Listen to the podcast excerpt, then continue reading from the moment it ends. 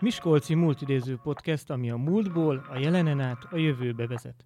Répási Olivia szerkesztő beszélgetőtársa Reiman Zoltán, amatőr helytörténész, aki felidézi a régmúlt időket, ahogy azt megjelent könyveiben is megtette már. Minden páros héten pénteken délelőtt 9 órától hallgatható meg a Borsod online-on. Üdvözlöm a hallgatókat, Répási Olivia vagyok. Reiman Zoltánnal beszélgetek, aki amatőr helytörténész ismeri Miskolc minden részét. Mennyi könyvet írt Miskolcról? Üdvözlöm én is a hallgatókat. Összesen a tizedik kiadványom volt legutóbb, ami nem is az én kiadványom volt, mert Szél Misinek jelent meg egy könyve a DVTK-ról, a Siker lépcsője, és én csak a kiadója voltam, és kis részben társszerzője, vagy lektora, és hát az volt a tizedik kiadványom, vagy tizedik kiadványunk, és most készül a tizenegyedik. Most ma Lillafüredről fogunk beszélgetni. Jól mondtam ki, Lillafüred? Igen, Sokan Lilla, Lillafürednek mondják. Igen, igen, hajlamosak vagyunk Lillafürednek hívni, akár én is, igen. Mitől lett ez Lillafüred egyáltalán? Meséljen nekem róla. Igen, igen. A Betlen családnál kell kezdenünk a, a történet mesélését, nem Lillánál és nem Fürednél. Ugye a Betlen egy ősi nemesi család, és már a 12. századtól eredezteti a vérvonalát, és hát gyakorlatilag felsorolni is nehéz lenne, hogy mennyi híres magyar, tört, a magyar történelemben nagy szerepet játszó felmenők vannak a családfáján. De hogy miért is említem a Betlen családot? Hát azért, mert Betlen András gróf szenvedélyes vadász volt, aki nagyon sokat járt a bükkbe. És hát, mint a bükknek a vándora magával ragadta a tájszépsége, hogy nagyon sok, sokunkat, és a hámorító környéké olyannyira, hogy elhatározta, hogy ott egy üdülő övezetet fog létrehozni. Hát de ki volt ő, hogy csak ezt mondta, hogy én oda egy üdülő övezetet hozok létre. Hát ő, ő egyébként földművelésügyi miniszter volt, és ő, ekkor megbízta Keglevics Béla nevezetű úriembert, hogy mérje fel a Hámori völgynek a, a tulajdonságait, hogy üdülőtelep létesítése szempontjából megfelelő lesz-e. És hát igen, azt mondta Keglevics Béla, hogy ideális. E, egyébként ebben az időben nem csak a, a, a Hámori völgy, nagyon sok, nagyon sok területet mértek fel, szerettek volna ilyen, azért szerették volna ezeket az üdülővezeteket, elsősorban a kincstár javára, hiszen az állam tulajdona volt maga az erdő, maga a terület is, és hogyha ezeket felparcellázták és eladták a telkeket, akkor ebből bizony jó kis bevétele származott az államnak is.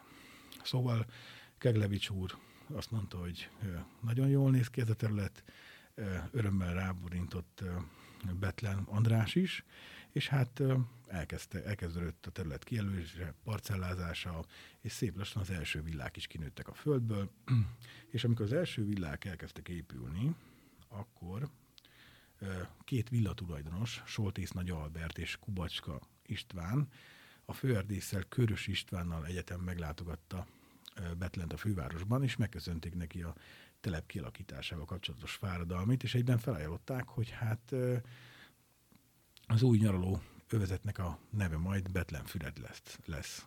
És hát András Gróf azt mondta, hogy ezt hát nagyon kedvesek, de ezt ő nem szeretné, hanem inkább nevezzék el unokahugáról, Vai Erzsébetről. És hát ugye a Vai családban akkoriban, az, er, vagyis szokás volt az Erzsébet lányokat Lillának becézni. Tehát így lett nem is Betlenfüred, nem is Erzsébet Füred, hanem Lilla Füred. Lilla Füredből, de nem maradt egyébként Betlen név mentes a Bükk ezen része, hiszen a, a Bükk és vidéke turista illet a első turista útját Betlen útnak nevezte el. Egyébként az az, a, az, az út, ami most majdnem teljesen megegyezik a kisvonatnak a, a, az útjával.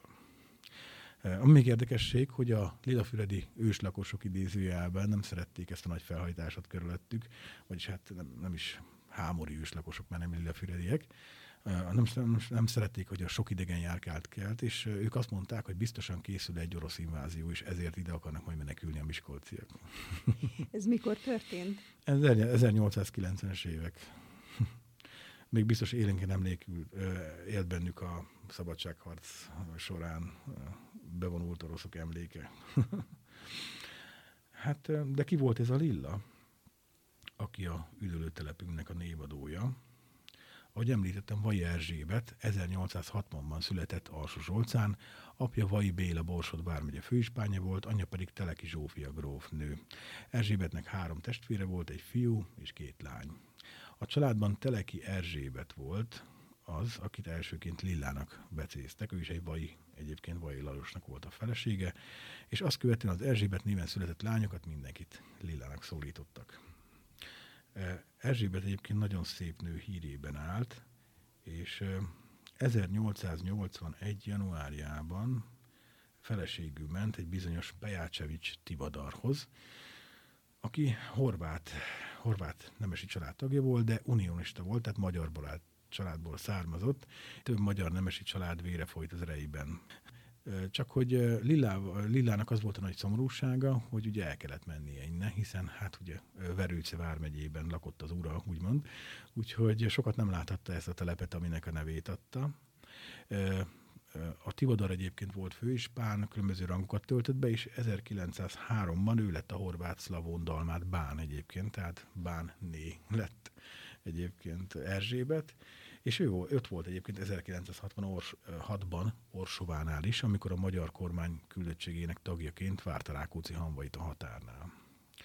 Ami érdekesség itt is, tehát ami nem meglepő a nemesi családoknál, hogy a Pejácsevics család erős dőri vélvonalra rendelkezett. A apai nagyanyja dőri volt, csak úgy, mint az anyukája, és annak mindkét szülője, mindannyian a jobb a háziákból. Hát voltak ilyen esetek a nemesi világban, annak idején egyébként Erzsébetnek és Erzsébet és a férje Ferenc József is rokonok voltak, tehát voltak ilyen problémák. A vasárnapi újságért vagy Erzsébet 1903-ban, amikor a Bánné lett Erzsébetből, egy kis jellemzést. Vaj Erzsébet báró nem csak lelkes párfogója a művészetnek, hanem művelője is.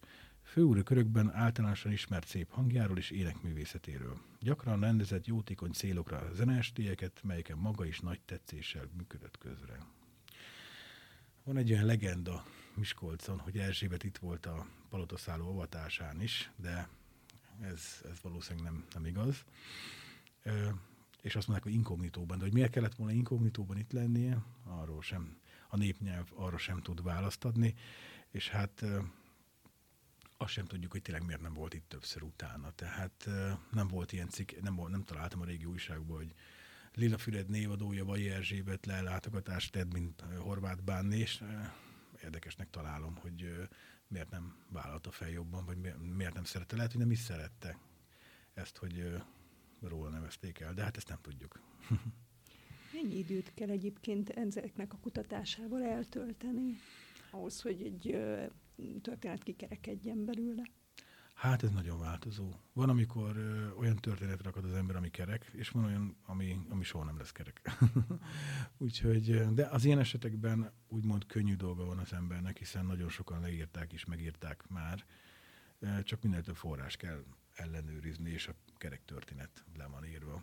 És amikor az ember sokat foglalkozik, egyébként kis mozaik darabok kerülnek bele a történetbe mindig. Tehát egy-egy mondat egy újságban, egy-egy mondat egy könyvben, vagy egy, egy iratban nagyon sokat, sokat segíteni az embernek, és hát ezt én mindig felírkálom most, már régebben nem írkáltam fel, és el is veszett sok információ, de most már mindent felírok, és akkor sokkal könnyebb. Igen, ezt hívjuk cetlizésnek. Rengeteg cetlin van, akkor nekem mindenhol csak cetlin vannak. Jó, mit tudunk még elmondani Lilla Füredről? Hát a következő a Zsófia kilátótorony. Ugye nem olyan régen, 2022 tavaszára készült az új Zsófia kilátó, vagy a múltban nevezték a Zsófia kilátótorony, és hát ugye az előbb emlegetett Vaj Erzsébetnek az édesanyja Teleki Zsófia volt a névadó. Ez volt egyébként a Büknek az első turista kilátója. 441 méter magasban áll most is ugye az új torony. A tervezője a régi toronynak Szűcs Sándor volt, és hát ugye hát sajnos azért kellett lebontani, mert nagyon elromlott az állapota, meg azért is, mert ugye a szikla révén egy hadászati központ létesült mellett, és hát nem akarták, hogy ott nézelődjenek a turisták azon a Dolka hegyen, úgyhogy úgy döntöttek inkább, hogy lebontják. De most az épület nagyon szép, és külön szépsége a kilátónak, hogy Vaj Erzsébet nézre fentről lilla néz le, fentről a turistákra, hiszen egy életnagyságú, nem is tudom, karton, vagy nem tudom, milyen keményebb anyagból kép van róla fent a, a kilátónak a tetején. Nem Teleki Erzsébet, vagy nem Teleki Zsófia, ahogy a első felirat hirdette, hanem Bajai Erzsébet. A következő témánk a hámorító lenne, mégpedig a hámorítónak a születése. Ugye nagyon szerencsések vagyunk mi magyarok, hiszen ha igazán szépet akarunk látni, akkor nem kell az ország határán túlra mennünk, hanem itt Miskolc, Magyarországon és Miskolcon meg főleg rengeteg szépséget látunk, és hát ugye egyedi helyzetünk is, hiszen a saját határaink vesznek körül, de hát ez egy másik történet, de a határainkon belül maradt a bükkés ez a, ez a, ez a kis tavunk is, amely mesterségesen feldúzasztott tó egyébként. A 14. század elejétől vannak róla információink, és hát ennek mai formáját a vaskóhászatnak köszönheti. A régiek csak feltónak hívták, azt követő évszázadokban pedig tajnak nevezték, a taj pedig azért volt taj, mert a német tej tó név után, tehát ez is érdekes, amikor megjöttek a hámorba a felvidéki munkások, akkor ők te, csak tónak hívták te, tejknek, és olyan magyarok meg tajnak. Úgyhogy tajnak hallották. Tehát először volt feltó, aztán volt tajtó. A vasárnapi újság még a 19. században is Diósgyőri tónak emlegette, és ugye az első világháború óta pedig már majd mindenki háborítónak hívja. 1319-ben volt az első említése. Egyébként egy pál, a Szentléleki Pálos Kolostor kapcsán említették egy oklevélem. És hát éldegélte a kis életét a, a taj és a feltóba, vagy bárhogy is nevezzük, aztán bizony az ómasai kónál helyigény lépett fel, hiszen az a kis taj nem tudta kiszolgálni a vashámoroknak a működését, és ezért kellett feldúzasztani, ugye? És ezt 1315-ben Fazola Frigyes volt, aki kivitelezte, építette a gátat, ami a vizet feldúzasztotta. Ami még érdekesség, hát ugye ez volt Magyarország legrégebbi víztározója, és érdekes, hogy a tó vederben adták meg, ami 18 és 4 millió veder volt. Szerintem ez egy nagyon érdekes. Több felvétel is van róla egyébként, még a 20. század elején is lecsapolták. Úgy hívták, hogy lehalászás, és leengedték a tóvizét, és kitisztították a mederét, medrét. Nem tudom, hogy ez mostanában miért nincs így, mert rendkívül látványos lenne szerintem, rengeteg kép, és talán még egy filmiradó is van, van róla. Hát térjünk rá akkor a palotára, a palota szálunkra, ugye egy reneszánsz palota a Garadna völgyében. A szíres szállodának a tervei 1925-26-ra készültek el, és a tereprendezés elkezdődött. Ekkor a óriási építkezés, ásás, fúrás, faragás kezdődött, és hát gyakorlatilag felső hámornak egy részét, alsó hámornak egy részét le is bontották, és Diósgyőrben kaptak új lakást a, a helyiek. Ami érdekesség, és egy, az is egy városi legenda, ugye Vejlik Pálnak ott volt a nyaralója, a mai mm, milyen étterem, a tókert, a mai tókert étterem volt a Vejlik Pálnak a nyaralója, és hát ezt a palotát oda tervezték annak a helyére, vagy egészen a, a partra, és hát Velik Pál ő azt mondta, hogy hát ő bizony nem adja el ezt a, ezt a kis nyaralóját, úgyhogy gyakorlatilag emiatt egy fél hegyet le kellett bontani, amit meg is tettek, mert mindenképpen szerették volna elkészíteni. És hát a munkát az erdőkincstár két mérnöke irányította, Köves János erdőtanácsos és Osztúci Tibor erdőmérnök, és hát ugye a palotaszállónak a tervezője pedig Lux Kálmán volt. Úgyhogy egy óriási munka volt. Tehát egészen pontosan azt hiszem 4000 köbméter anyagot szállítottak el erről a, a területről. Ez volt a Betlen kormány legnagyobb és legmaradandóbb beruházása. 3,5 millió pengőbe került ez a lilafüredi ékszerdoboznak a megépítése, és Dobros István egyébként ahhoz hasonlította, mint amikor a fárók parancsára hegyeket hordtak el, és alagútokat fúrtak, sziklákat fejtettek, tehát olyan óriási munka volt itt. Ugye van a Palotaszállónak egy testvérépülete Tátra Lomnicon, 1905-ben adták át, és hát valószínűleg azért került sor erre a Palotaszállónak az épületé eh, megépítésére, hiszen Trianon sajnos elszakította tőlünk ezt a területet. 1929-re lett kész a, a palotaszálló, de csak 30-ban volt az avatója, és május 1-ére tervezték, Hortira és Betlerre is számítva, végül egyikük sem jött el, mert amúgy is csúszott az avatás, úgyhogy 1930. május 8-án pünkös vasárnap adták át a palotaszállót a miskolciaknak, vagy a magyaroknak. a következő történet az Ige Kongresszus Lilafüreden, ugye mi is az az IGE, az az Írók Gazdasági Egyesületének kongresszusa, vagy a Írók Gazdasági Egyesülete, és ennek volt a kongresszusa Lilafüreden 1933. június 10-én a Lilafüredi Palota szállóban, és Móri Zsigmond nyitotta meg az előadásával ezt az eseményt.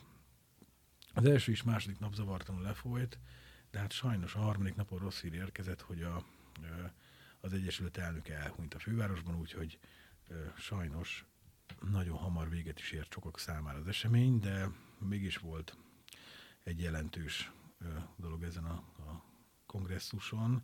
Ugye József Attila még itt maradt egy pár napot, vagy egy pár hetet, és hát ekkor született meg a világtörténelem egyik legszebb verse, az Óda, és azt itt írta meg a Lilafüredi IG kongresszuson, vagy az Írógazdasági Egyesületének kongresszusán. Következő érdekes történet a Színvavölgyi Erdei Vasúttól Lélafüredi Állami Erdei Vasútig. Ugye volt nekünk, vagy van nekünk egy kis vonatunk, ami talán a, talán a leghosszabb és a legszebb az összes közül Magyarországon, és hát nagyon sokszor kérdezték már tőlem is azt, hogy miért jött létre. Ugye nem azért tervezték, vagy nem azért jött létre, hogy a turistákat kiszolgálja a 20-as években, tehát akkor még erre nem igazán gondoltak, csak később jutott eszükbe, hogy ez tényleg, hát ez így nagyon jó lesz, hanem elsősorban azért, mert a büknek az ásvány kincsét kellett kiaknázunk, úgyhogy, mert hogy sajnos Trianonban, ami mindenhol visszatérő téma, mint látjuk, ugye elvették a hegyeinket is, és szükségünk volt minden ásványkincsünkre, és hát ugye a bükkben volt bőven. Tehát egy ilyen teher kisvasút volt, annak tervezték, és aztán utána jöttek arra, hogy bizonyos személyszállításra is alkalmas, és hogy rengeteg turista kíváncsi arra. De egyébként terben az volt először, hogy a villamos, a Miskolci villamos egészen felső hámarig fog futni. Tehát az eredeti tervek az, az lett volna, hogy a villamos fogja kivinni az embereket felső hámarig, de sajnos ez nem jött létre. Amit mindenképpen még itt megemlíthetnénk, a Csáti Szabó István nevét, ő a villamosnak volt, ő volt az ötlet gazdája, egy híres miskolci úgy mai szóval élve vállalkozó, aki rengeteg, rengeteg, rengeteget adott a városnak, de sajnos nagyon sok kevésszer emlegetjük a nevét. Tehát a személyszállítás 1924-től élt, először még csak munkásjárat volt, aztán pedig már ugye turistákat is szállított, és hát ugye amikor a Prótoszálló megépült, akkor rájöttek arra, hogy bizony ez komoly üzlet, és komoly üzleti lehetőség van benne, és hát rengeteg turistát vitt le és fel. Akkor már rendszeres volt a személyszállítás, és hát Uh, még érdekesség, ugye, hogy 1978-ig egészen a Szent Anna térig lejött a kisvasút, és utána vitték fejébe a végállomását, hogy a városban már nem jön be. Jól értem akkor, hogy ennek egészen konkrétan jövő évben lesz a száz éves évfordulója? Mm, a személyszállításnak? Igen. annak igen, igen, annak pontosan száz, száz éves lesz jövőre. A következő érdekesség Lilafüredről a Lilafüredi vízesés. Ugye a Lilafüredi vízesés az a Magyarország legmagasabb vízesése, ugyanis 20 méter magasról zuhan a mélybe.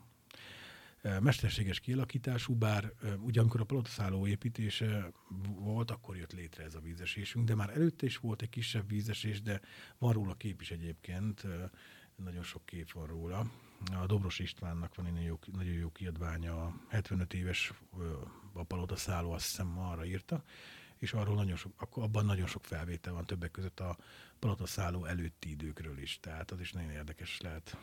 Szóval mesterséges kialakítás, 20 méter magasról zóna mélybe, és hát eredetileg a Szimvapatak is a Garadna patakkal egyetemre a Hámori tóba folyt. Ami mm, a Szimvapatak táplálja most a vízesés, de hogyha nyári időszakban nagyon kiszáradna ez a Szimvapatak, akkor a Hámori tóból tudnak szivattyúzni vizet, hogy akkor is működjön. Mm, nagyon szép, tehát télen-nyáron érdemes meglátogatni a függőkertben, sétálni, leülni a József Attila szobor mellé, vagy csak elsétálni mellette. Tényleg Lirafüred egy tényleg egy igazi élmény szerintem minden szempontból. Turistáknak és a miskolciaknak is. És hát már nem csak most, hanem régen is. Ugye a Meseautó a következő pont, a Meseautó Lillafüreden. Tehát a Meseautó volt a 26. hangos film, a magyar hangos film, és hát ennek nagy részét Lillafüreden forgatták, és hát a Gál Béra volt a rendező, aki a korszak legnagyobb színészeit vonultatta fel ebben a filmben, és hát olyan jól érezték magukat ők, hogy a forgatás idején meg kellett hosszabbítani egy héttel a kedvükért állítólag. Romantikus vígjáték volt a film műfaja, nagyon sokan mentek a moziba, sokan csak azért, hogy lássák a Palota szállót és Lilla Füredet egyébként. 1934 nyarán került sor a felvételre, és a Zöldfa panzióban laktak a színészek és a, a stáb.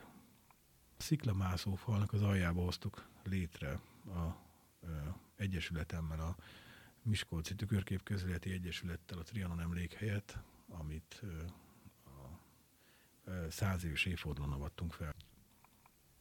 Ki nem ismerni a Miskolci Bisztránk telepet, főleg a Miskolciak közül, de nem csak a Miskolciak közül, hiszen nagyon látogatott, és tényleg egészen különleges íze van a, a büki pisztrángnak, és hát ugye van a füstölt pisztráng, ami megint csak egy, egy unikális dolog itt a, a bükkben.